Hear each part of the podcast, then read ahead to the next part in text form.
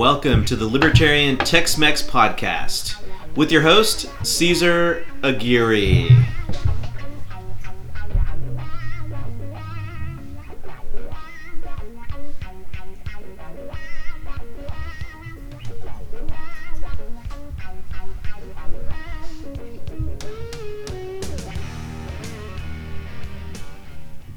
Hey, everybody. Welcome to the Libertarian Tex Mex Podcast. I'm your host, Caesar Aguirre. I have a awesome guest today. I got uh, my buddy Rob here. Rob, you want to introduce yourself? Hi, everyone. Um, my name is Rob, good friends with Caesar. Um, we discuss politics a lot um, from different ide- ideological standpoints. Um, and I'm here to contribute. Um, maybe bring something from uh, the more um, more of the left libertarian perspective, and uh, we'll see how it goes. Yeah, thanks, Rob. Uh, so yeah, so um, you know the whole Libertarian Tex-Mex podcast idea actually came up with a group of friends of mine. Uh, we talk politics, pop culture, science. I mean, we hit the whole gamut, right? Like We certainly all the time. So uh, it really stemmed from just the like day to day conversation I have with these guys. I'm like, man, you know what? We need to put this on a freaking podcast. Um, and then yeah, my whole idea of like, hey, maybe we can make politics a little more palatable by talking about a little bit of politics, maybe a little bit of fundamental theory, a little bit what's going on today, and a little bit about like you know how libertarian is kind of like a how it happens in real life, you know. And I I was thinking about this. I do a lot of my thinking and speaking out loud in the showers, by the way, in the morning, you know.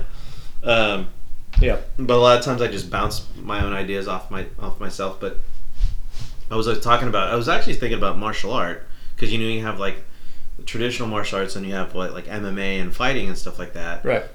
I I was like I view it as like theory versus reality, right? Mhm, Like mhm. in academia you have political theory, but then you have the practical. What can you take out of it? Right. So it's not like you can only do practical. You need theory to get pull ideas from Yeah. but then you execute however you want to. So libertarianism is kind of in the same vein, I think. You know, like there's some theories like free market principle, but then how does that get executed in a reality could be totally different.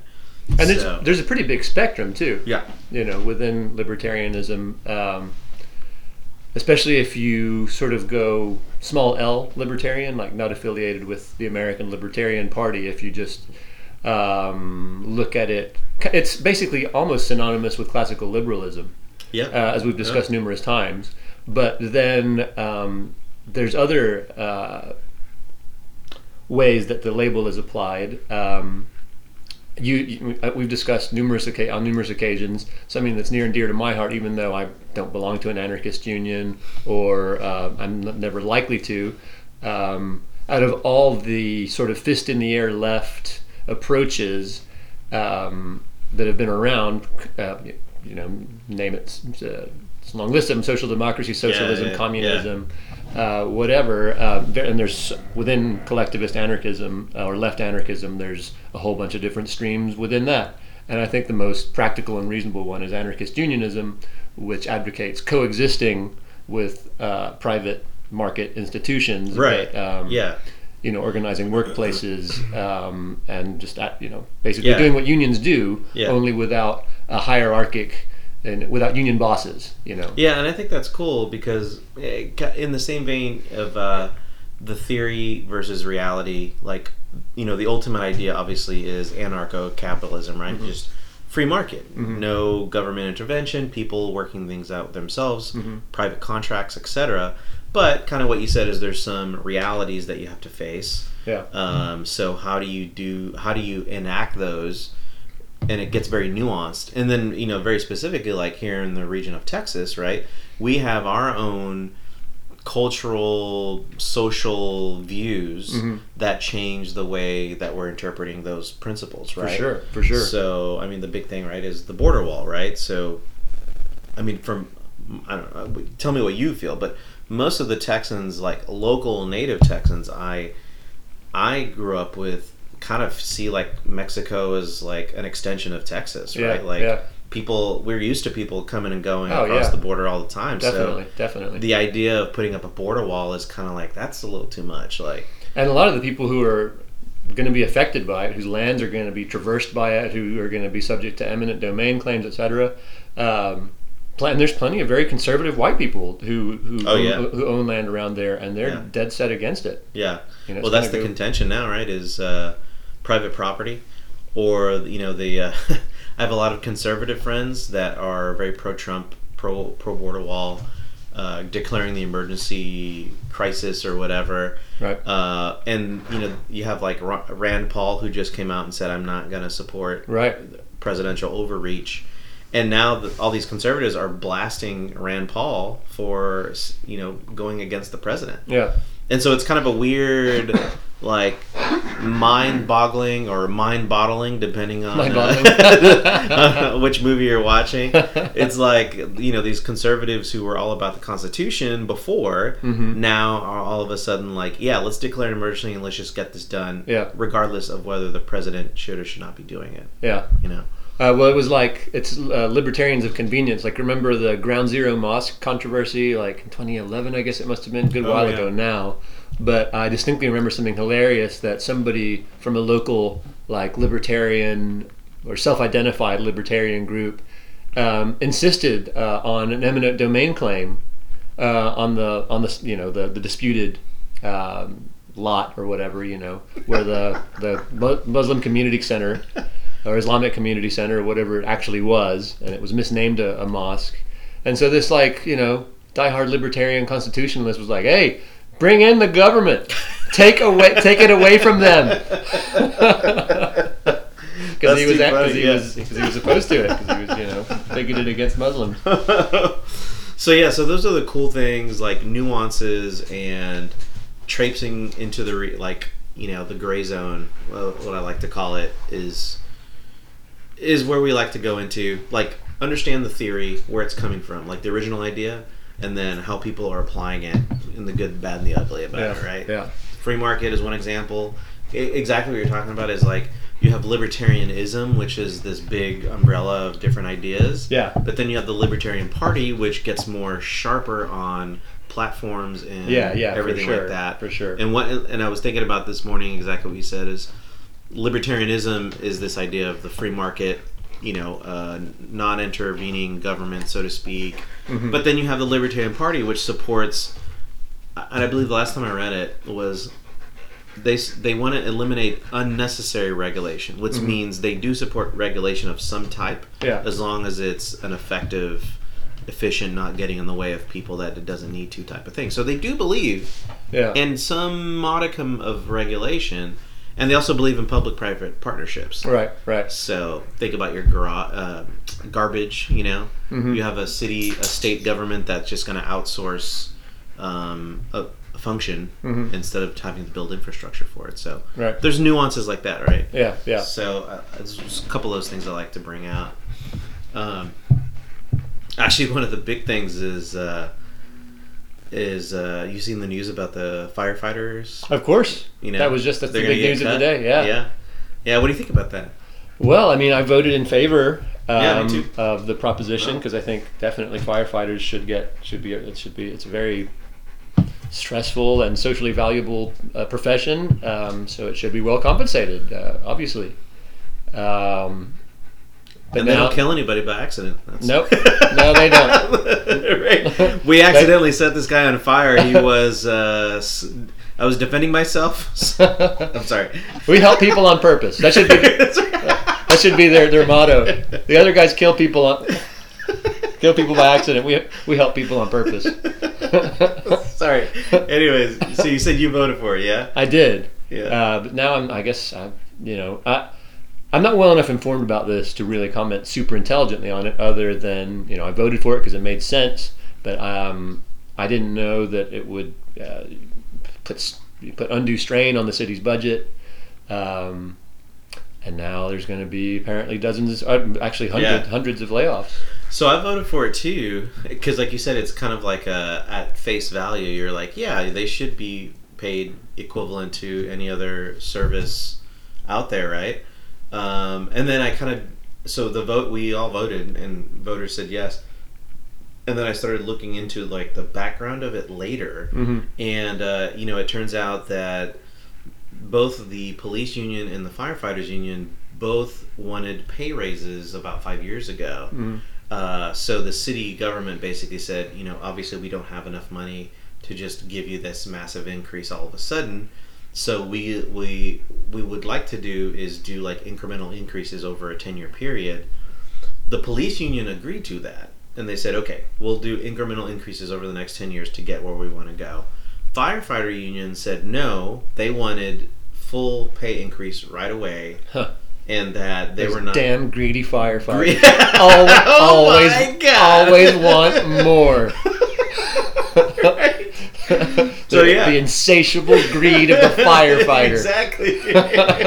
what is this, Wall Street?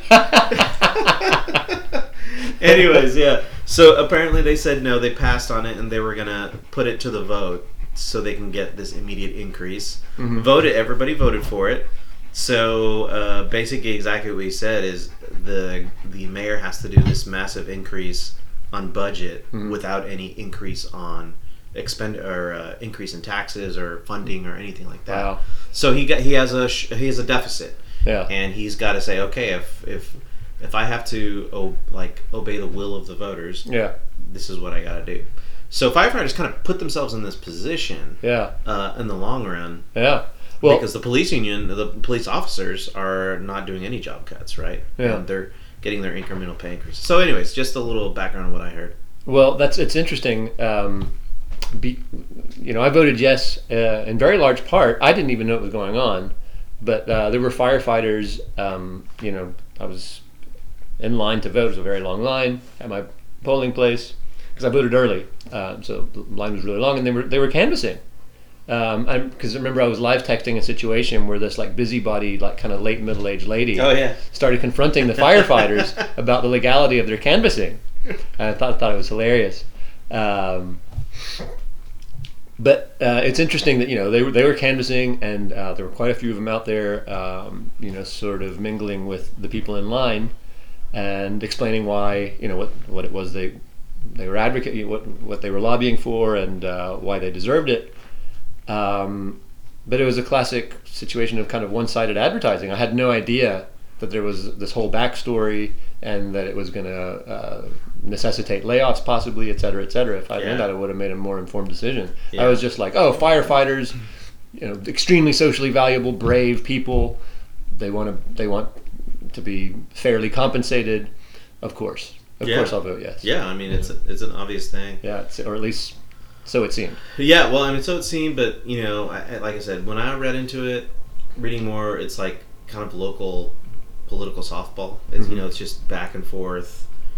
You know, he said, she said, you do this, I'm going to do that. I mean, it's I don't want to say it's childish, but it's very much like you know what, you put yourselves in these issues. So we voted yes.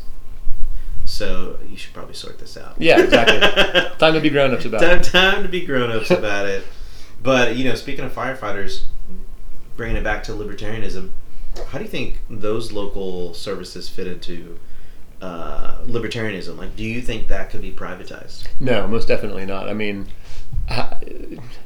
you know, if your house is on fire and you call the fire department and they show up and they're like, okay, they, they like do an estimate, like, wow, this fire is really bad. Ah, probably gonna at least cost you three thousand dollars. Like, like, do you have Apple Pay? Like, uh, no. we accept. PayPal and Venmo. There should definitely be, um, you know, provision of just certain things. You know, protection from chaos, protection from either violent chaos or the chaos of un- unexpected, like a kitchen, you know, kitchen fire that gets out of control or whatever. Yeah. Um, there should be clean tap water. You know, um, all these things should should just happen in the background, and I mean, it should just be paid for by everybody jointly. I mean, it just Yeah. makes sense. You know Yeah. and it's one of those things where it's kind of an equalizing thing because if you you know if you're a oil company CEO or you work in the C-suite of a huge oil company and you live in River Oaks the situation the, the, your need for a fire truck is going to be just as just as urgent Yeah. um, as somebody living, Yeah. you know, in a trailer park out, you know, in whatever in Conroe. Well, Conroe's not Houston, but you know what I mean. Like just some like outlying, Yeah. you know, like Yeah. down market area. Yeah. You know. And I always view it like uh, there's always nuance in. For me, I kind of devise like what is a private matter and what is a public matter. And I feel like once you define, okay, this is public sphere and this is private sphere. Public sphere, you obviously need ground rules, right? Like for everybody. Mhm. So if you're at a, pu- a public park, you, you need pants, you know, things Yeah. like that. Please wear pants. I mean, stuff like that. So Mhm. I feel like okay, if we're in the public sphere of you know public water, public resources, okay, let's that that to me is a nuance on libertarianism. Like, Yeah. yeah, we always want to advocate the free market, but maybe there's the nuance in public spaces where we need just general guidelines. Yeah. You know. Or maybe like a hyper libertarian public place, like no shoes, no shirt, no problem. right. The nude beach. Yeah. there you go. There you go. That's super. Don't bring your kids here, ladies and gentlemen. But yeah, so that, that's what's going on locally is the uh, fire department issue. Um, Mayor Turner's in the hot seat right now. He's getting a lot of heat, yeah. and he's trying to run for the for uh, the Re-election? next office. Is he up again? re-election. I like Mayor Turner. Um, he seems to be. I, I, we have pretty good local government here. We really do, yeah. We've had some a string of very good mayors. Mayor Yeah. Parker was fantastic. I liked her. She balanced the budget. Yeah. Um, she completely bucked the just uh, you know shattered the notion that Houston's a stuffy conservative city because she was an out and proud lesbian. Um, she significantly expanded um, a rollout, or she rolled out a, an expansion rather of um, curbside recycling. Uh, most people inside uh, within city limits get it now, whereas we had one of the poorest, we had the worst recycling program of any city of our size Yeah. in the country. Oh yeah. It was Yeah. really bad, it- but she, she, you know, she she expanded it significantly, and the best thing is um, she's added hundreds of miles of um, pedestrian and cycling uh, trails. It's, Yeah. it's being built all over the place. Yeah. In fact, one of these days, I mean, I live right across, all the way across town. It takes me 25 mi- minutes to drive here. But if that network of bike trails uh, is extensive enough, I want to try biking out here for one of these recordings. It'll be fun. Yeah, that'd be cool. Yeah. But yeah, she for sure. I, I really liked her a lot. She did have a lot of, um, not too much. I was gonna say, what what I really really what I think is really cool about Houston, if you compare it to like another city like Austin or something like that, it's very diverse and very progressive without being like in your face progressive. It's great. what I'm saying? I love that. I Yeah, love that about. Houston. It's very classically liberal. That's that's what I think. you know? And there's a very we also have you know um, kind of, and this is a, you know uh, something I'd very much like to get into, um, you know the historical left versus the contemporary intersectional left. Uh, Yeah. we've discussed that extensively, and it's Yeah. a, it's a subject that's uh, I'm very fascinated by. But um, we have in this city uh, a wonderful um, left wing institution um, that kind of holds on to some of the old left things, uh, you know, some of the classic modern left, let's say. Um, but unfortunately, it's getting a little bit here and there. You hear more like of the intersectional left kind of creeping in. But we have a Pacifica station in Houston, 90.1. It's one of five flagship stations in this, you know, very, very, very like super left wing radio network. Um, and it's just one of many, like you know, one like you know, sort of very left of center institutions, and uh, that facilitates a segue for me to say that it expands to the rest of the state. This whole notion that it's not nearly as conservative as you think. In fact, yeah, completely. going going back um, a long time, there's uh, there's been um, upsurges of radicalism in, in Texas. Most famously, the Texas Farmers Alliance, which was. Uh, Oh yeah. have you heard of the Texas Yeah, Farmers Alliance? yeah. I mean, a lot of some people claim uh, bring it under the umbrella, uh, the big umbrella of anarchism. They were like uh, sort of um, Hmm. agrarian anarchists. Yeah. That they just wanted total self-reliance. They didn't want, you know, they didn't want to get screwed over by the railroads. They didn't want to get screwed over by the banks. They just wanted their land. They wanted to grow food and just prosper and be left alone. Yeah, completely. I mean, uh, you think about, you know, your four major cities, uh, Austin, San Antonio, Dallas, and Houston. They're mo- for the most part pretty progressive. Oh, yeah. Um, without being progressively in your face. Austin, It's I getting make a little bit that way. Yeah, getting a little bit that it's way. getting a little bit that way. But Houston is still. I think it's diversified enough, and, and I think the progressive left has a problem like a. I think progressive left has its own diversity problem. Oh, You know dude. what I'm saying? Oh In my the god. sense that it's majority, uh, maybe like a like you know this super left leaning uh, white white person type of Mhm, thing. mhm. Uh, the Hispanic or black representation or Asian or anything like that. It's not there. Um, they're I think they're I think the the those groups that are going into going favoring like the Democratic Party, Mhm. they're more moderate, right? They're not the the extreme left.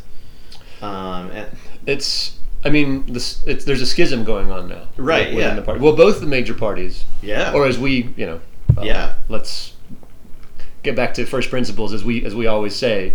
The two factions of the one party that we have, the party of perpetu- per, like permanent war and corporate welfare, with just Yeah. two different factions who hate each other, even though there's an enormous amount of overlap between their, uh, and you know, of their priorities. yeah.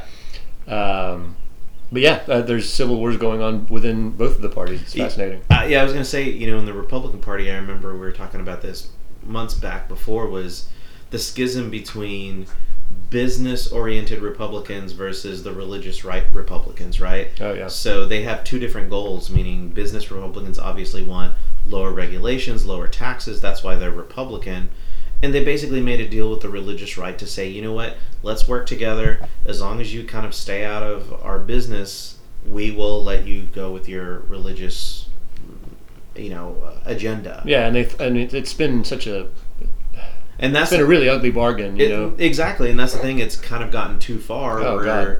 you know you do see the religious right going a little bit more extreme on like very specifically. I think it was with the marriage equality thing Mhm. when they were just adamantly saying, you know, uh, gay people cannot get married, Mhm. right? And we're going to fight to the death of it. Mhm. You know, um, and then business were coming out saying, you know, we support this or we don't support this, and then they it was the whole NFL thing too, right? Like Mhm. you know the the the alt right group were like we want you to boycott and punish these people that are expressing their right or whatever Mhm. and for the most part businesses were like we're going to stay out of this like Mhm. let we're, we're not going to do anything because we know it's going to hurt you know our bottom line. Mhm. so let them go. But now they're forcing them into a position where they have to make statements and they have to take a stance. And essentially i know a lot of the republican business oriented republicans in texas with the religious right in texas they were like you guys need to pipe down on your religious right stuff because we're your money Yeah, we're exactly. giving you money Yeah. and you know we need you to pipe it down because you're hurting our bottom line Mhm. you know so now i know on the republican side there's a schism there Yeah. with this alt-right religious right versus moderate republicans that are just like we just want a business friendly environment and leave people alone you Yeah. know? Yeah. what's the other side what do you think Well, I just wanted to comment on um, what you were talking about. Um, the you know the, the good old fashioned stuffy country club Republicans, um, you know business business people, etc., bankers, whatever. They made this really ugly deal with um, Oh, religious yeah. extremists, and in order to get their own policies enacted, low regulation, low taxation, etc., they had to throw great big slabs of red meat to the, to what I mean. I'm sorry, I'm just going to have to say it to a bunch of religious fanatics. You know, really, really like the Yeah. American. You know, remember John Walker Lindh, the American Taliban? Yeah. No, no, we have an American Taliban. Like, you know, uh, it's right here. Um, but and they did all, they created all kinds of like noxious public policies that created huge social burdens. Um, what I'm thinking about immediately is um, the co- combining abstinence only sex education for teenagers with sharp restrictions on abortions. And so you're giving you're, you're not te- you're not teaching teenagers about birth control condoms various other Oh, forms yeah, of yeah, contraception and they're teenagers they're having sex they're having unprotected sex you have you have all these uh, unplanned teen pregnancies and there's nothing you can do about it because you can't have an Yeah, abortion for sure. in these southern states uh, where you can it's just incredibly difficult it's super difficult exactly there's only like four places in texas Yeah. you can go to in louisiana there's only one yeah for louisiana that's a Yeah. mid middle mid population state Yeah. that's probably probably not i'm blindly guess, guessing upwards of 10 million Yeah. people live there you know Well, Texas made this silly rule that you have to put like any facilities for abortion next Yeah. to an emergency Yeah. uh, ER center, which Yeah. was nonsense, right? Yeah. They're like, we don't need this, but they they try to find a way to circumvent some yeah yeah yeah liberties. it's, yeah exactly um, and that's fine. Okay, okay, restrict abortion. I mean, no, I'm speaking hypothetically. I'm not in favor of that, but like just for the sake of argument, taxpayer on, on just everything. It's just does it causes no good. Yeah. Yeah. Babies having babies. I do what I want. Uh, yes. so, um, so yeah. So there's always so there's that side, right? And specifically in Texas, that's the nuance. And I always, you know, we have a, a, a you know, uh, acquaintance of ours, Mike, right?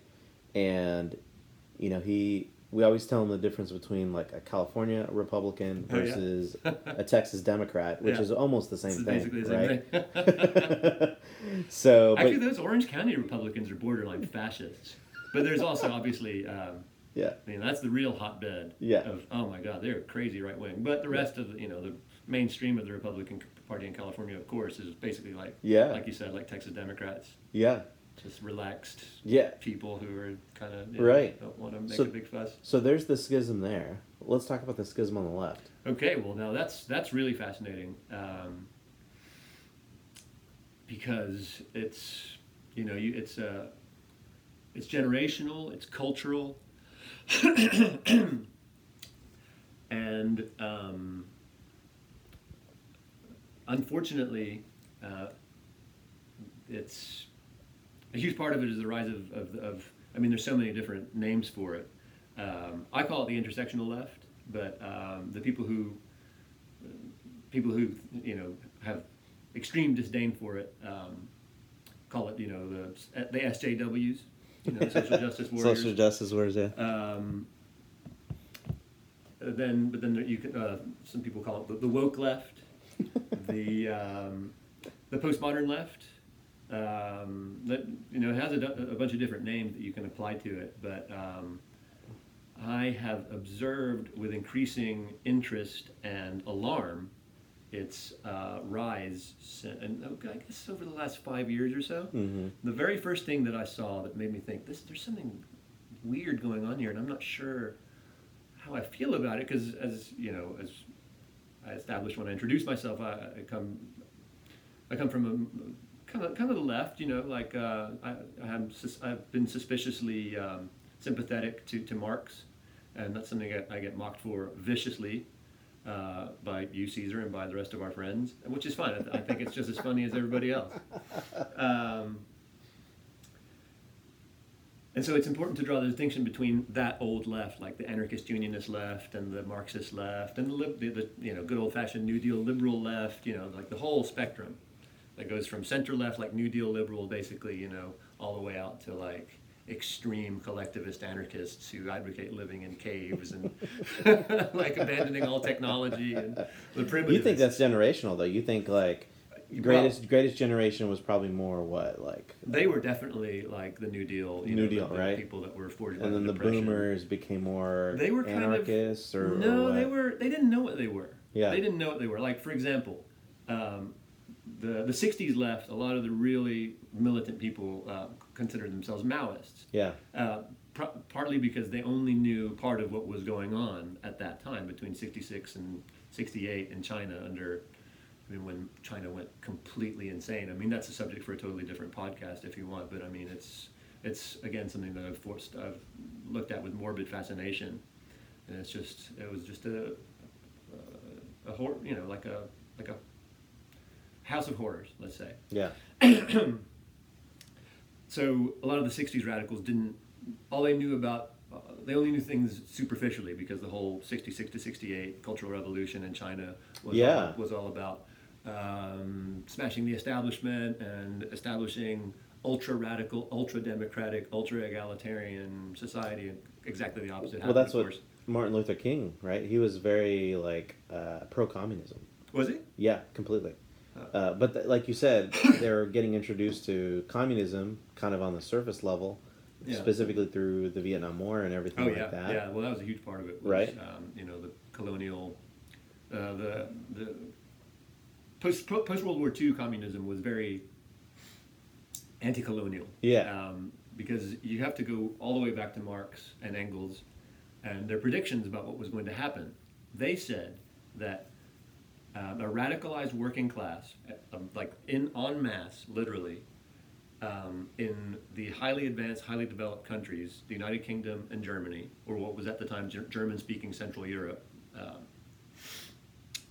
would spontaneously realize that without without them, nothing was going to get produced, and they would rise up and take over um, and run things for themselves. Um, that never happened anywhere. Yeah, everything, all the all of the formations that called themselves communist took power in countries where there was no industry or very little industry. They were predominantly agricultural, and it was just kind of just you know an illiterate peasantry that was just forced into this thing called communism, very much against their will, and it was just like this elite little little crew of intellectuals and theoreticians and what and all entirely well-meaning. Yeah, yeah. But you know they created these monstrosities because the of the central failure of Marx and Engels' prediction. yeah, You know, yeah.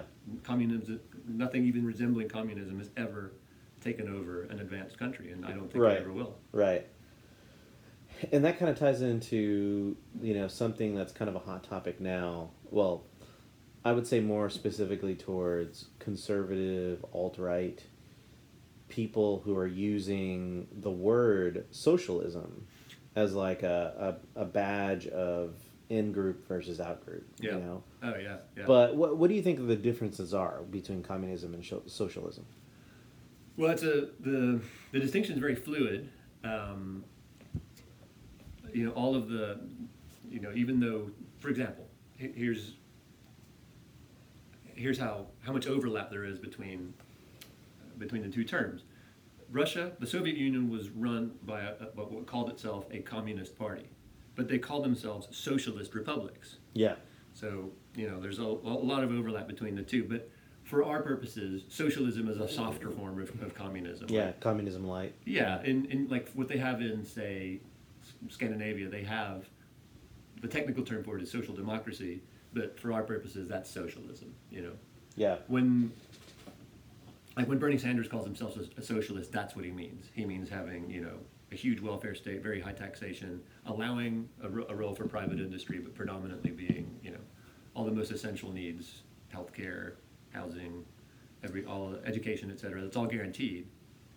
Um, Well, even that, you know, even that's a a misnomer in itself too, right? Or it's on a fluid situation because even the Scandinavian governments themselves are saying we're not the poster for socialism, you know, Right. because we are quite literally converting everything to a more free market Yeah. economy.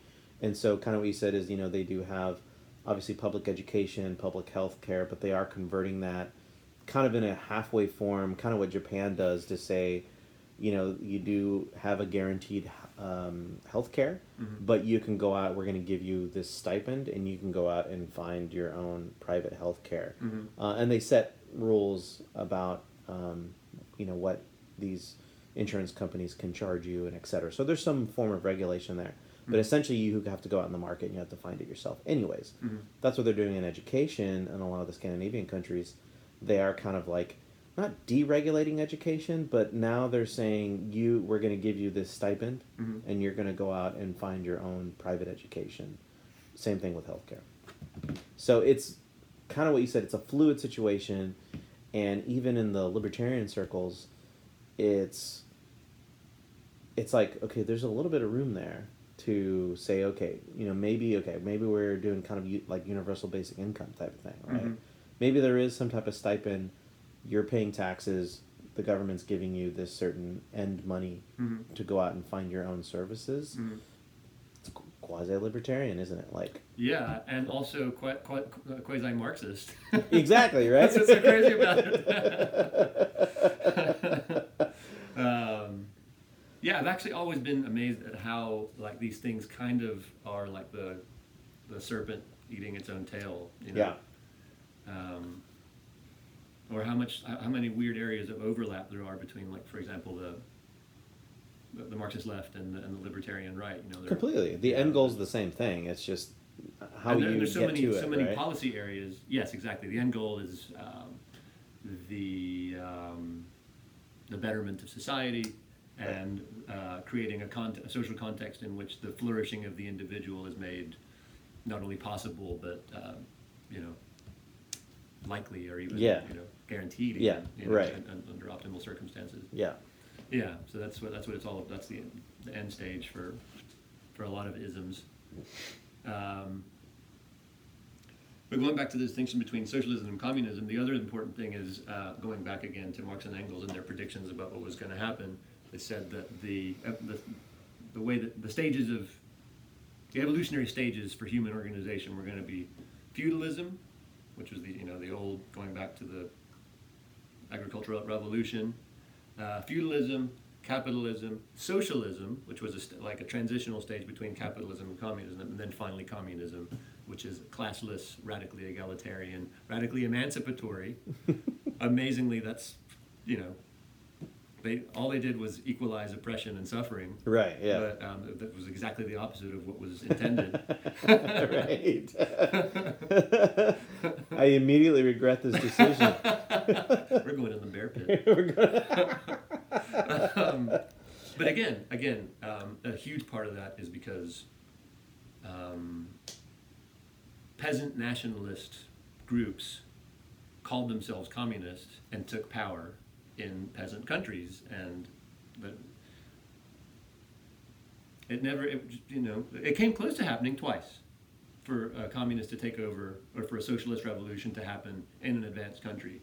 Uh, between 1919 and 1923 in Germany, there was a failed communist revolution. It went in different, it kind of came in pulses, you know, of like the, the communists would, you know, gain a lot of ground, and then the forces arrayed against them would fight back.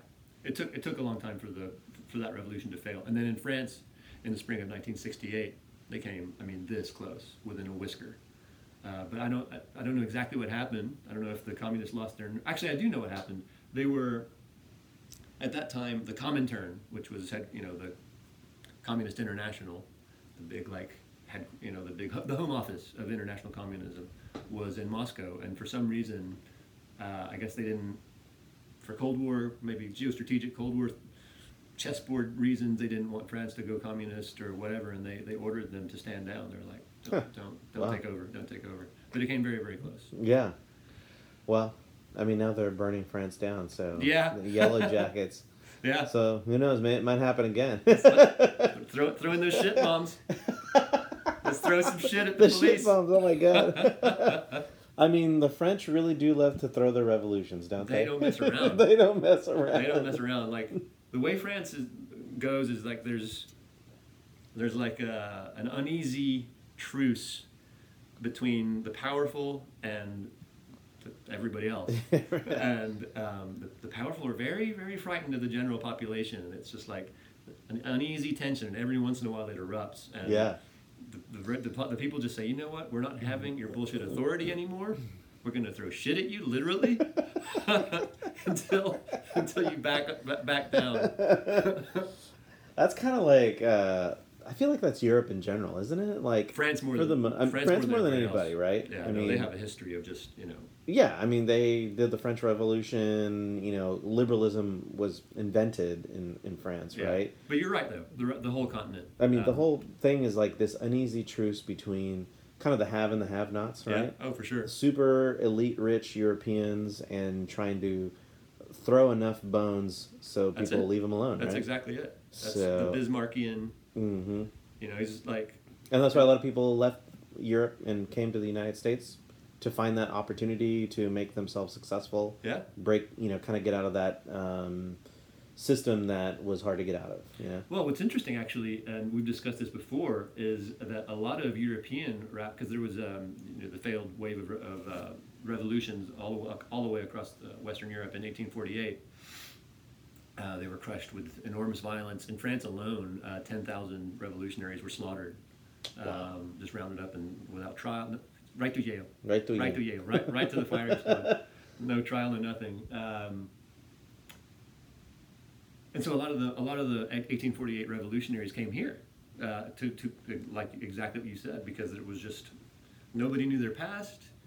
They could just you know just re, you know uh, reestablish their lives, just start start start anew. But they didn't abandon their radical principles, and um, that was a, a huge part of the abolitionist movement was um, 1848 exiles who were disgusted that they were living in a slave society. I mean, think about it. You know, they tried to stage communist revolutions in Europe and they come to a society that has slavery, they were appalled, and that was a huge impetus for the uh, uh, for the, the anti-slavery movement, and they, a lot of them folded into the Republican Party. Uh, A guy was elected to the Senate from Missouri. His name was Carl Schurz. He was personal friends with Karl Marx. And uh, Wow. yeah, and the other thing that I found out recently that blew my mind is that you, as you you know we're in Texas, and as you know, Central Texas has a lot of people of German ancestry. Mhm, yeah. You know, the Spoetzl Bre- Brewery, Shiner, Fredericksburg is you know heavily German town. And Karl Marx almost joined that wave of migration that moved to Central Oh, Texas. yeah, that's He right. I seriously- remember you said that. He seriously considered do- joining them. Can you imagine? Yeah. Karl Marx Karl would Marx, to Texas. yeah. It- I mean, starts a farm and Yeah, uh, like he came- you said that before, right? Like he had a fascination with farming or I- I something know like that. He was going to come out here and, and I mean, that's till the did. land. That's what know? they all did. Yeah. You know, and started breweries Yeah. and businesses and whatever else. Yeah. But um, but yeah, it would have been so crazy. Yeah. Karl Marx with a cowboy hat. and that's the cool. I mean, cool thing about uh, you know doing a little Texas pride here, but cool thing about Texas, it, it was kind of like founded in a diverse background, right? Oh, for sure. I mean, heavily. I, I think more so the Mexican American influence has the largest influence. That's not really. I, I feel like historically and museum wise, it's not as focused on like and yeah. you know the uh, I'm trying to remember their names. Uh, originally, they called themselves Tejanos, right? Well, I was going to say, I just found this out because um, they were talking about Sam Houston recently. There was a lot of talk. I guess it must be in. A, he was in he was in local media a lot recently. Yeah. Sam Houston and the early early Texas Republic. Um, I'm not exactly sure why. Um, must be an anniversary of something. Um, but yeah, I just found out during that sort of media, you know, a flurry of media activity that. Um, the tech, the te- the tech, Texas Declaration of Independence was all but two of the people who signed it were from out of state, and the two native Texans who signed it were Spanish speaking. Yes, Yeah, Tejanos. Yeah. Yeah. it, it's it's crazy, um, and a lot of the the army, the Texas Army that fought for their independence was, you know, mostly Hispanic, mostly Mexican American. Obviously, they kind of worked together with a lot of the uh, immigrants, we'll call them, uh, from the United States. Yeah. uh, they came down, and then they uh, they they fought some shit. So, uh, but anyways, um, really cool background. Yeah, Austin and Central Texas, primarily a lot of German, Czech. Um, Oh, yeah, for sure. Central that- European. Central European. Yeah. Um, and then you go a little bit more west of San Antonio, primarily Hispanic, uh, Mexican American, Native American. Um, that's another big factor. I know Sam Houston was like super upset because he essentially made a deal with the, the native tribes Yeah. because the native tribes obviously hated all these uh, you know settlers you know Mhm. white settlers coming in Mhm. they hated mexicans too Mhm. uh, because everybody's hunting them Mhm. right Mhm. so they were always at war with everybody and then uh, when santa anna came in and sam houston was trying to kind of you know not get killed by santa anna or native americans he was like we're going to do a truce if you guys leave us alone we're going to fight santa anna and then we'll give you kind of like state rights Mhm. to be citizens of Yeah. texas Yeah. and then one of the things Sam Houston hated was as soon as they declared themselves as their own country, everybody voted to not give them, like, you know, s- civil rights. Yeah. He was very pro-Indian. He married a Cherokee woman. That's right. I, did, I just found that out uh, last week, uh, along with the other things. I mean, he got out. his nickname from Native Americans, the Raven. You The know, Raven, yeah, yeah, that's right.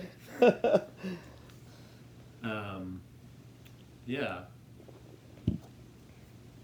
But yeah, there's a there's a lot of you know uh, background on diversity in Texas, and and I always tell people, you know, libertarianism, like I said, it's a principle, but then how you apply it is all based on your own life. You know, so how we apply libertarianism here in Texas, I feel it's more like even the even you know the kind of like the not the alt left, but yeah, Republican, conservative Republicans. I mean, I think for the most part, Texas people feel like the princ- my, main principle is to mind your own business, right? Like yeah, whether you're Hispanic or religious or whatever it is, is like you buy your own property, yeah. you do what you want over there, and we're gonna leave everybody the hell alone. Well, that's like Joe Rogan's extremely funny joke.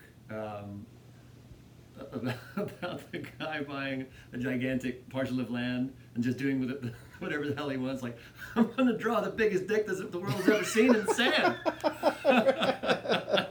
That's right. It's perfect. That's exactly such an extremely Texas thing to do. Draw, draw the biggest dick the world has ever seen. You can see it from space. That's true.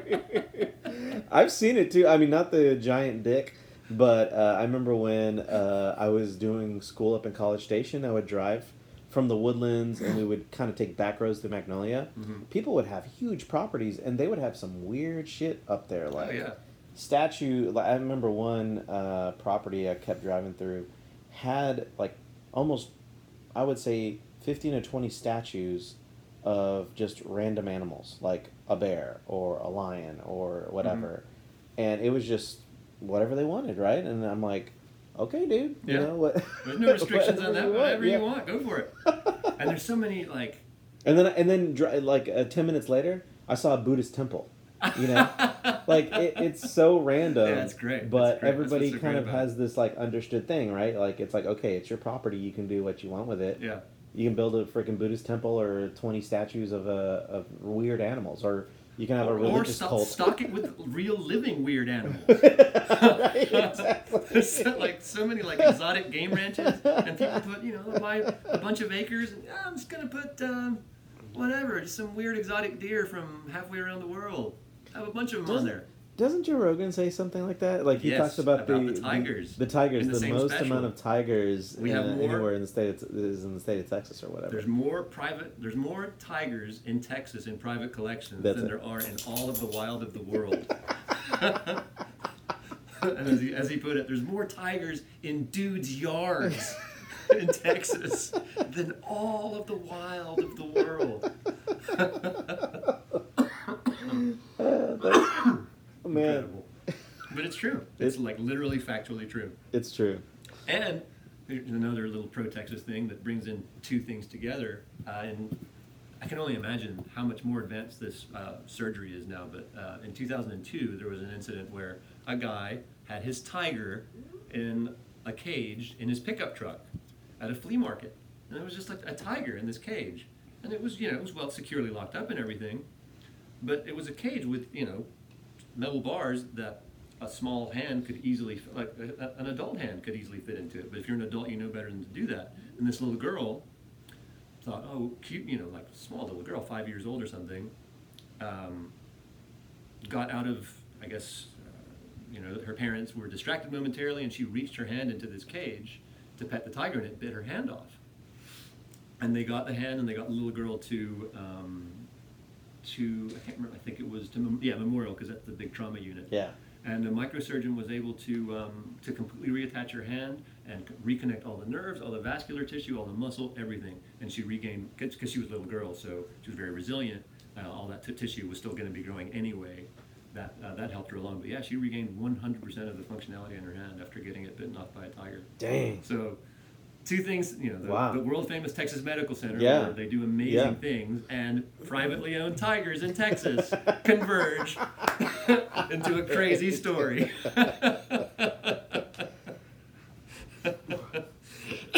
Speaking of, how do you think um, the Texas Medical Center? You know, um, how do you think it's doing? Like, because it's mostly Well- public funded, right? Like uh, federally. Well, it depends on funded, it yeah. depends on the institution. Yeah. Um, MD Anderson is a part of the University of Texas system, so it gets a tremendous amount of public money, uh, and they're doing amazing work. Uh, but the other um, Methodist, you know, it's a religiously Yeah. affiliated institution, so it, it, it doesn't it doesn't get taxed. Nonprofit. is yes, that what it is? exactly. Okay, Yeah, gotcha. exactly. It's a nonprofit, and um, so they don't distribute any of. I mean, it's a very profitable institution, so it doesn't distribute any. Obviously, it doesn't distribute any of its money to shareholders. It just goes into an, its, its endowment, which is at this point in the high single di- billions of dollars. It's like seven or eight, nine, somewhere in there, billions with a B dollars. And that's why they're constantly building. I don't know if Yeah. how much time you spend in the med center, but Yeah. they're constantly building Methodist in particular. Well, Anderson too Yeah. constantly building new like they just built a 400 de- bed tower methodist Wow. I mean, they're. completed I know they're building facilities everywhere. Like I know there's a Methodist here in the oh yeah all their annexes oh my god They got yeah, a bunch yeah, of yeah. annexes. yeah because that's all part of the same system and I use their system. Like I, I, I love it. Like speaking of uh, you know, uh, dating dating myself, but I'm very much. Uh, I'm right in the middle of Gen X and millennials, and I I I, I te- have tendencies for both, but definitely like uh, reliance on technology is totally millennial thing Uh, is it? because yeah, they of course it, of course be- it is. yeah because Methodist has an app where you can manage all your services, all your medicine, all your charts, all your results, all the feedback. It's literally on an app, and that was the reason I went with Methodist. It wasn't because I was like, oh, I think their doctors are phenomenal. You know, like I didn't get any review for any of these doctors. I was just like, they have an app. it could be I'm the worst gonna- hospital on earth. could be Like, the- they have an app. The mortality care. rates like out through the Yeah, roof. I'm gonna roll the dice. They have an app. There's bound to be some good doctors. That's right. they went to medical school. At least I can check in. so yeah, so they uh, they're out there, but yeah, so you're you're saying it's kind of a mix of private and public uh, Yes. funding. Yeah. Yes, definitely. Mostly nonprofits. The, the, the privates are, you know, nonprofits usually have a religious affiliation, Yeah. a church affiliation. Yeah.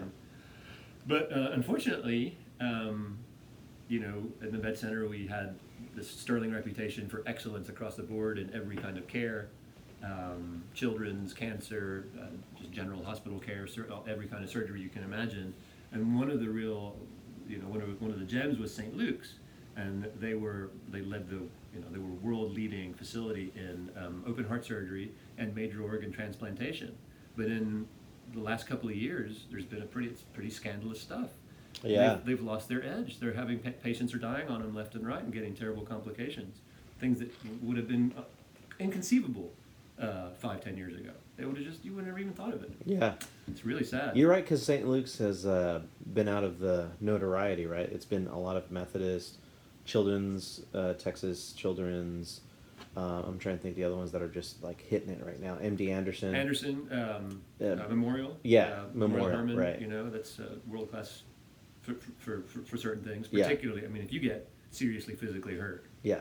that's where you want to go. Yeah, you for know? sure. If you like penetrative, non-penetrative trauma, anything Right. like anything like that, you fall off a ladder. If you're in the vicinity of that hospital, get yourself there because they will Yeah. they'll, they'll fix you. And I always tell people too, you know, just with my uh, personal, well, not personal, but with my family experiences with cancer. I mean, there's no other place you'd want to be. For, yeah, or Oh, in, in, te- in the medical center. Med Center, yeah, because in all, the yeah, all the you know Methodist has its own cancer care, which is excellent. But Yeah.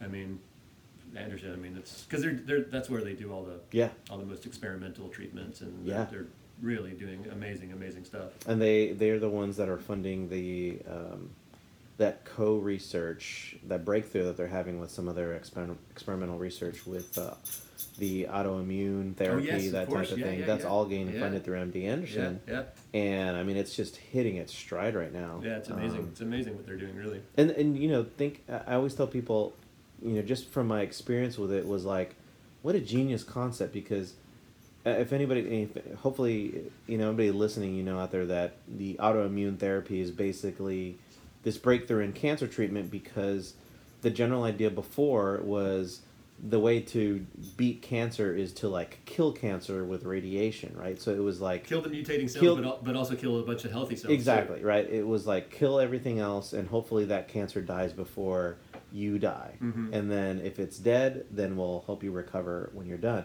What this new therapy does is basically it boosts your immune system to like dials it up to times 100 Yeah. and makes you super healthy. Turns it up to eleven. Turns it up to 11 and your body naturally gets rid of cancer. That's so cool. It's an interesting concept like in the negative space, right? You're like, "Oh, my general idea like you think even like military strategy, right? If somebody is invading your land, you're like, well, we should go attack them, Yeah. right? This would be like, you know, let's boost let's boost our uh, you know individual citizenry Yeah. like so good that everybody's like buff and strong. Yeah. And when they come in, we just fucking punch them in the face. Yeah, or they, they see that everybody's ripped. Yeah. Like, as they're, as they're approaching that's the shore, everybody everybody just lines up on the shore and flexes, and they're like, "Whoa, whoa, let's not invade those guys. We're gonna get our asses kicked. Look how shredded they are." Bingo. Boom. Boom. but you know that's actually legit what happened with Japan, you know, in World War II. So the Japanese were doing intelligence gathering on what how likely would we to win if we were to invade the United States. Oh, okay, okay. And they basically came back and said that. They were like, no, we would lose entirely because everybody has guns. Yeah. They were like, I mean, literally, they're like, it's like uh, guns are like a blade of grass. Like everybody has one. So Highly skilled people are going to be out of work. Lawyers, yeah, th- 30 years from now, there's not going to be. Most of the legal work's going to be done by the by intelligent machines. I read that they were going to be like one of the first people, one of the first jobs to get kind of cut from uh, AI is going to be lawyers. Yeah. Radiologists. Yeah, radiologists. Yeah, I mean, they're having uh, radiology residencies are having trouble filling their slots now because nobody wants to medical. You know, people who graduate four four year medical school, Yeah. They know what's coming down. You know, they're, Yeah. they're, it's all millennials and Gen Z people. They know what's going on. Yeah. They know what, what's what the future holds. Yeah. They're not going to do, do radiology and get get you know muscled out. You know, get sh- you know computerized out of a job. Yeah. Well, speaking of economy, I know, uh, I know from my work with um, with logistics for an energy company, we there's a major shortage of drive truck drivers. Oh, I knew that. I mean, they are in demand. I mean, Yeah, they're, make- they're well, making a ton of money. It's brutal work though. It's brutal work because you're You basically your in your truck the whole time yeah. driving.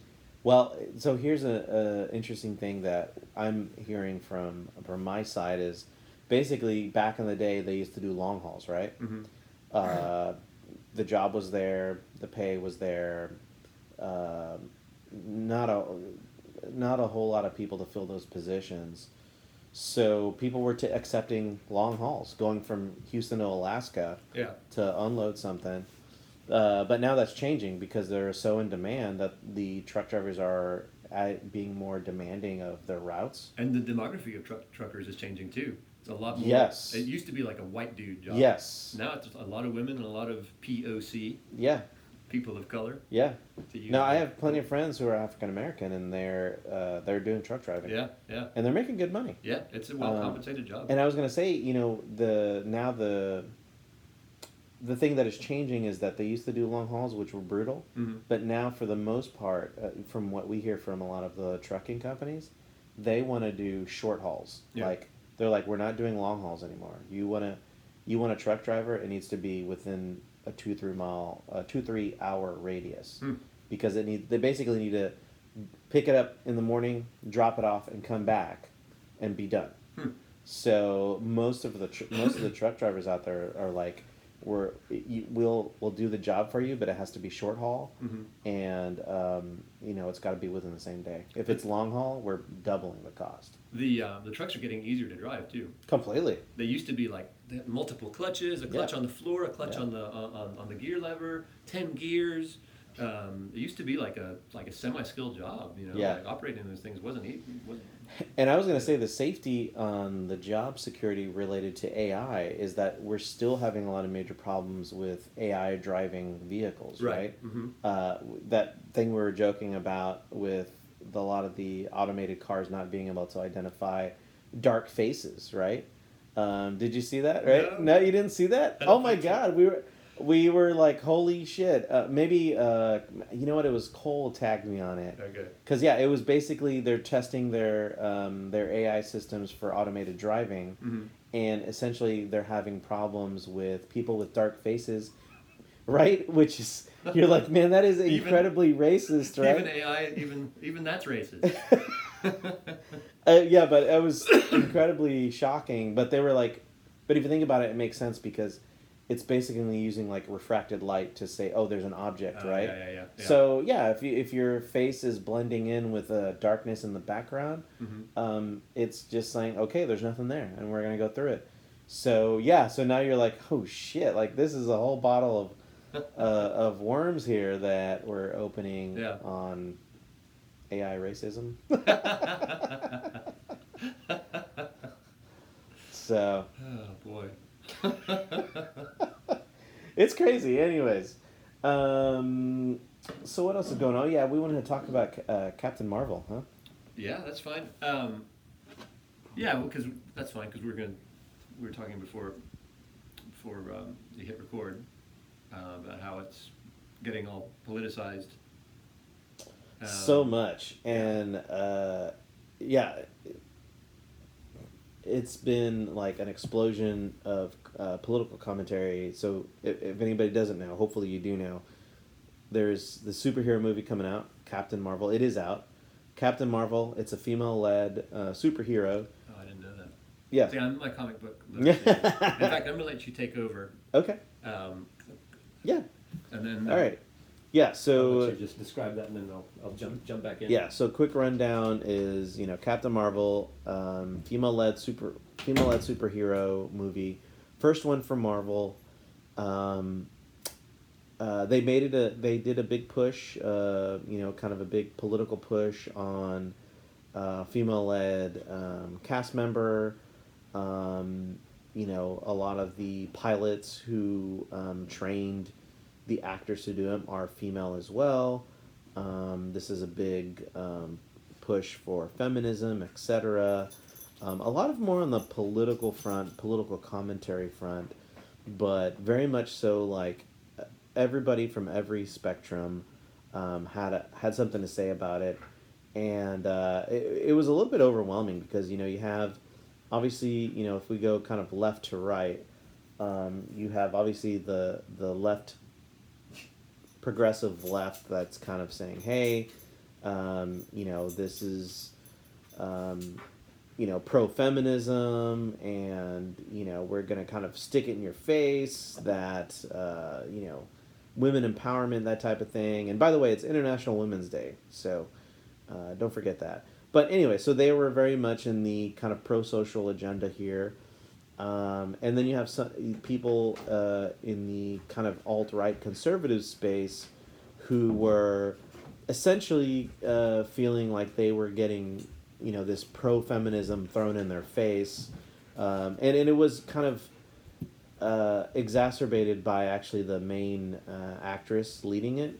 She was kind of went out there, and I, I think it was kind of a like a mic gaff because somebody was asking her a question about uh, you know, uh, commentary about the movie and who this movie is for, and she kind of accident I don't know accidentally or or uh, un, whatever whatever gaff political gaff here to say my I don't want opinion of white males. I want. Oh She, dear. she's like this movie is for women, people of color, blah blah blah. oh boy. So yeah, so obviously they got she got roasted for it, Yeah. and then she had to backtrack a little bit and say like, no, no, I, I, I just meant like, you know, wh- whatever she had to backtrack for was like, no, I just meant like, they're gonna really like this. It's female led. They're gonna relate to it more than you know a, a white male, Mhm. but it's still gonna be good. So she had to backtrack, and it was you know obviously Marvel.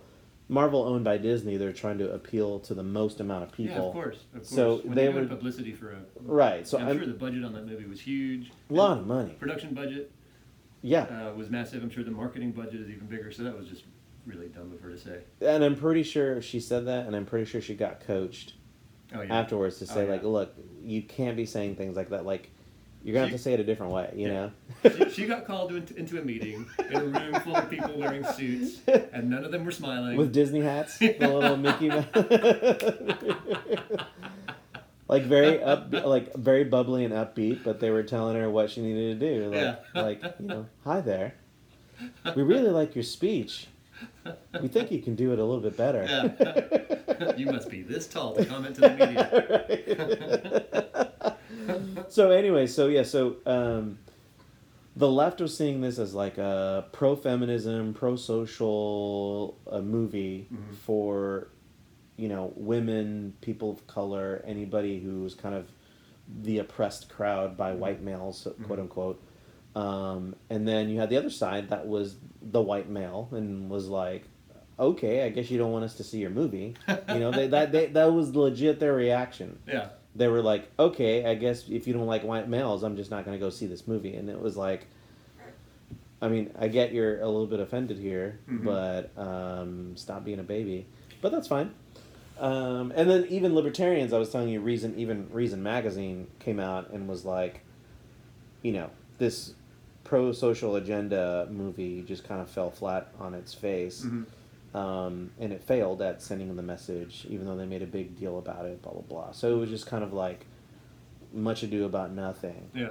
But I mean, all in all, I mean, kind of what we're saying, what I was saying was like, it's just a freaking movie, man. Like, go and enjoy it. Like, we get Hollywood's gonna have their messaging that's Yeah. gonna go out there as long as it's not in your face. Yeah. it's it's fine. We can Yeah. deal with it, right?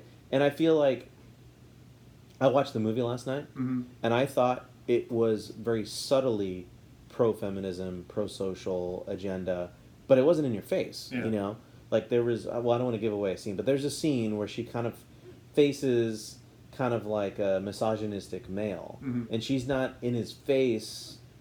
You know, saying like I'm a feminist, I'm gonna punch you in the face or anything like that. She handles it like nice and easy, Mhm. and I think that was kind of like um, a representation of the entire movie. It's it is it's an empowered woman, Mhm. and she's a she's a badass, Yeah. and she it's a good movie. But she's not a dick about it. yeah, she's not being a dick about it. Um, but then there's just uh, random comments like the uh, the one thing that uh, you know women women always get as a comment um, when they're very serious is like you know smile Yeah. you know like can you smile a little You bit look more so much prettier if you'd smile more. bingo you know so I know a lot Have of you gained weight? Right. Are you getting enough sleep? You're, you're, you're, you got bags under your eyes. so yeah, so um, they when the initial trailers came out, they had that comment was like she's not smiling, she looks too serious, et cetera, et cetera. Mhm. And yeah, obviously it was like okay, I mean, she's a superhero, she's trying to be a badass. I don't think badasses have to be funny, but I mean it's nice if they are. I think those type of movies are funnier or Mhm. they're more appealing if you have a badass, funny person. like uh, Deadpool. Bingo. Yeah, I still haven't seen it, but I'm definitely going to. Yeah, but you know, if you think about her contemporaries like Iron Man, uh, Robert Downey Jr. I mean, he paid more of a of a jackass, ego egocentric, Yeah. You know, badass, and he pulled through it without busting a smile in his entire movie. Yeah. So anyway, so suffice to say, there's a lot of a lot of hubbub around it, but at the end of the day, it was like, man, it's just a freaking movie. Well, here. The, Go see it. Yeah. Um, I, I enjoyed it. that, that ties in nicely to what I want to talk about. Uh, we kind of got diverted from uh, a little while ago, which was um, to talk about the intersectional left and the Democratic Party and you know uh, the the cultural divide, Yeah, yeah, cultural yeah, slash yeah. genera- generational divide, and it's fascinating because um, you know, like I said, the intersectional left. It, I put the I put the intersectional left in opposition to the universalist left because it explicitly rejects the universalism of you know that everybody, regardless of what your background is, what your you know your out your outward appearance, your level of ability, your age, whatever. I mean, it's all and you know, obviously when it was put into practice, it was it resulted in all kinds of horrors. But at least in principle, it's there. It's a beautiful thing in principle. You can't Right. you know, if you're yeah, a yeah. reasonable person, you can you have to say, yeah, Yeah. okay, at least on paper, in principle, in theory, sure, fine, it's great, right? Mhm. The intersectional left has rejected that, um, and they have this hierarchy based on this thing called intersectionality, and um, it basically um, awards you points based on how many overlapping, how many intersections Oh, of, yeah, of oppression yeah, yeah. you occupy. So if you are a African American, Muslim, trans, lesbian, and you're disabled, you're like way, way, way at the top. You deserve, uh, you know, a l- way more recognition. You're, you're, a, you're a priority, you know, in terms of everything, access to whatever jobs. Um, you're going to get called if, if that's your identity, um, and you're in, in a call. You know, obviously at the universities this is a huge. Yeah. uh, Yeah. Back to Yale, which I, I brought up earlier, you know, it's in universities it's a huge deal. you're going to get called on first by the professor. you know, if everybody raises their hands with a question Yeah. or a comment, you're Yeah. the one. You know, and the white male is going to Yeah. be the last, if if he's called at all, Yeah. because you know they have Yeah. they, they, they bear the stain of, of privilege. And they want, to, Um, and, and from my perception, they want total dominance. Oh, they think they have unquestionable They- moral authority. It's not about equal representation. No. It's about dominance. Yes. The here's here's the distinction. The you know the good old the, the, the, the modern the modernist universalist left was about justice, social justice. They really were about that. These guys are about vengeance. They don't want justice, they want vengeance. They want to turn the tables of oppression around. They want Completely, they yeah. want revenge. They want vengeance. They want Yeah. to be they want to be the oppressors, and they want uh, the white males to be the oppressed. Well, we said it last Or time the, we the- the- you know the holders of we said last time we talked with uh, Alexandria Ocasio Cortez. yeah You know her recent kind of uh, I I, call, I kind of call them extreme statements, but you know basically she doesn't want to negotiate with moderate Democrats. You know. See, I kind of like that. I understand. I, I, I see. I, I see- I see how I see the danger in it, but I also see the beauty in it because I think the the corporate, the Clintonite corporatized Democrats are just they're just the biggest douchebags on, on under the sun in this great nation of ours. They really are. I have way more respect for the Republicans for, than than I do for them because the Republicans are upfront about what they're about. The corporate Democrats are. They talk all about oh we gotta be nice and oh the poor what a shame. Yeah. I mean the the policies. See, I, I like them because at least they're capitalist. yeah, but they're Um, hypocrite. They they they they lie about it.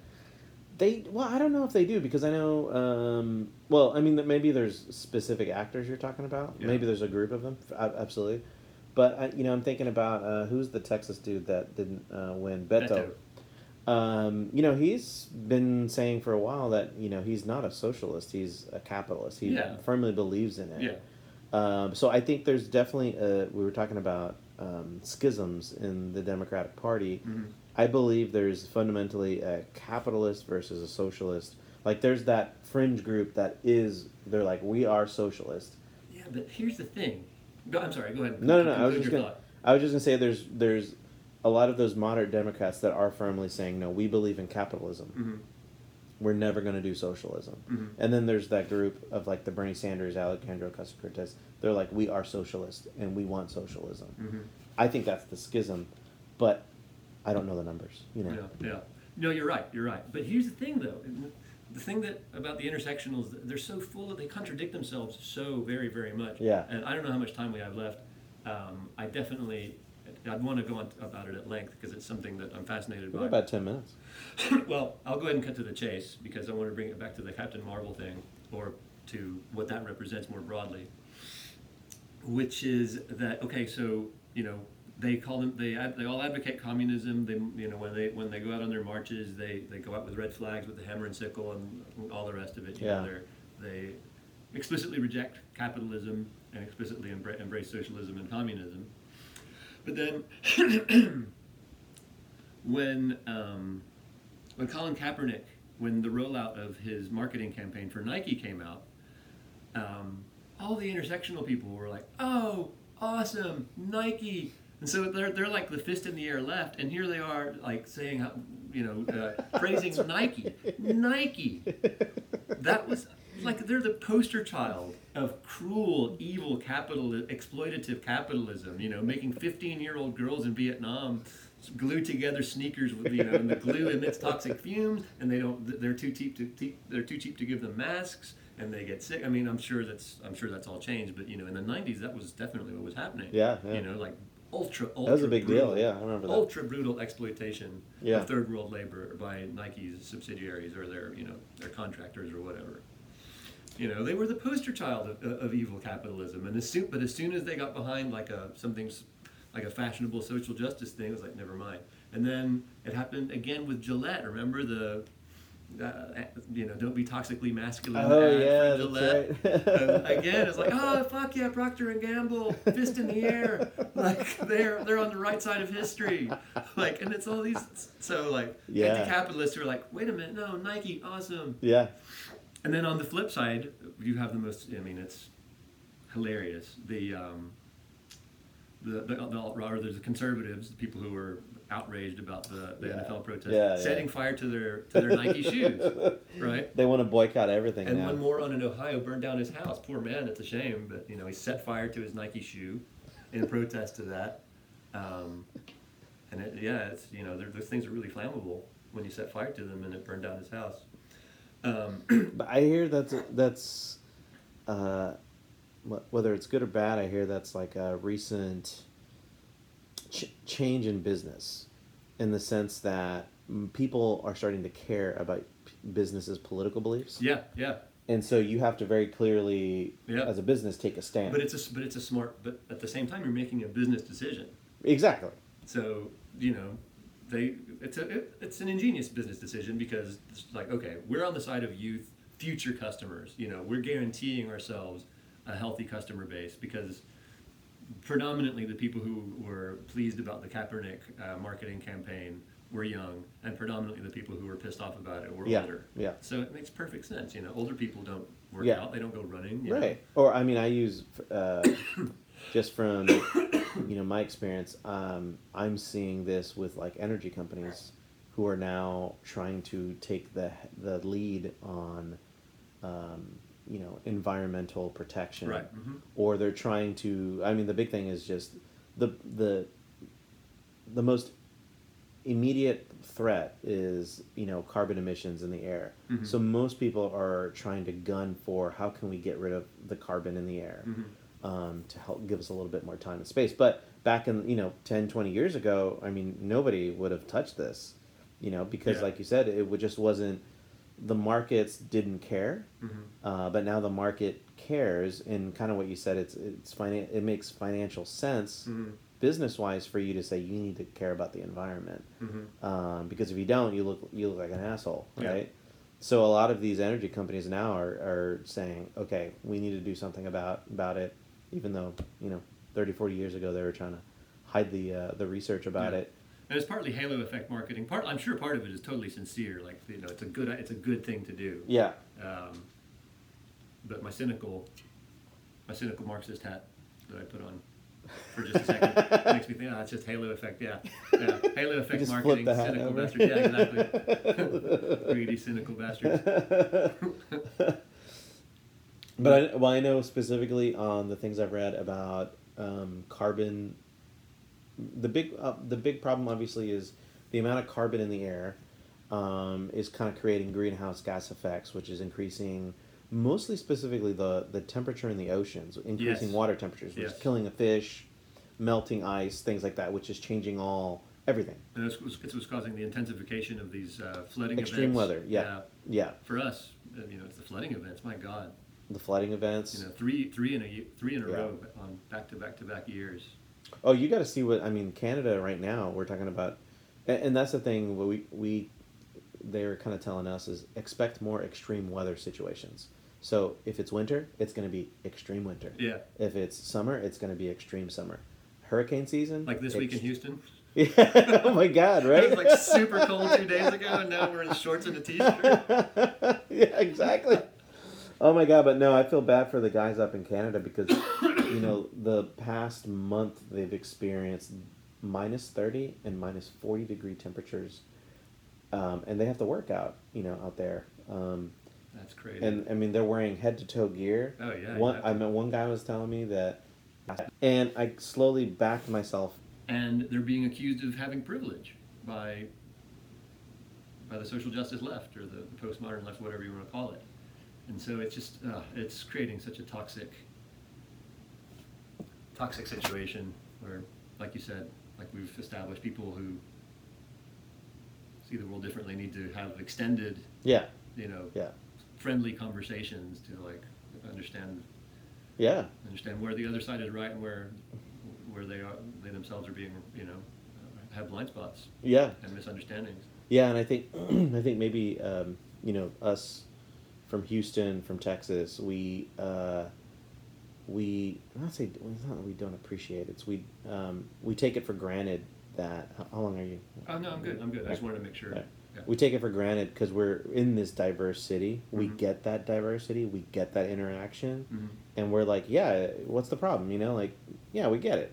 Uh, but there's so many more people out there that don't get that interaction with Mhm. somebody with a different idea, different religion, or not religious at all. Yeah. Um, it's very much kind of homogenous for the most part, for most people, right? Unless you live in an area like Houston. I would say San Antonio, but San Antonio is mostly Hispanic, right? Yeah. Mostly Hispanic and white, a little bit of African American. Austin is like mostly white and Hispanic again. Yeah. I think Dallas maybe uh, white and African American. Yeah. Houston's the only one that's like Houston really close, extremely right? diverse. I mean, we have expat. Basically, there's people living in this city from every country in the world that has oil or a major oil company. Yeah. You know, there's because you know there's any from Italy, so there's a sizable Italian population in Houston. Oh, yeah. There's tons of Canadians because Yeah. Canada has a lot of oil. Any, Yeah. and, you know, any anybody who has you know is in the energy global energy business. You know, there's expat sizable expat communities. Yeah. those people in Houston, and then Or the thing that I was I was uh, dawning on me is the um, the Jewish community yeah, and the impacts that the Jewish community has had on Houston. Um, I just didn't realize how closely tied the Jewish community was to Houston and its development because huh. you know a lot of like um, a lot of the people that developed all this fa- a lot of the famous buildings a lot of famous areas um, they have a lot of jewish surnames Huh. and it was literally a lot of these uh, jewish community from like new york city that came down and did a lot of the engineering and building and then you know Meyerland is kind of where a lot of Well, the of course, jewish that's, settlements like developed historically it. Jewish, Jewish Yeah. neighborhood. Yeah, so it, this is just really strong thriving jewish community that and they were huge in the, the, the development of the city. totally Well, damn, that's awesome. L'chaim. that's right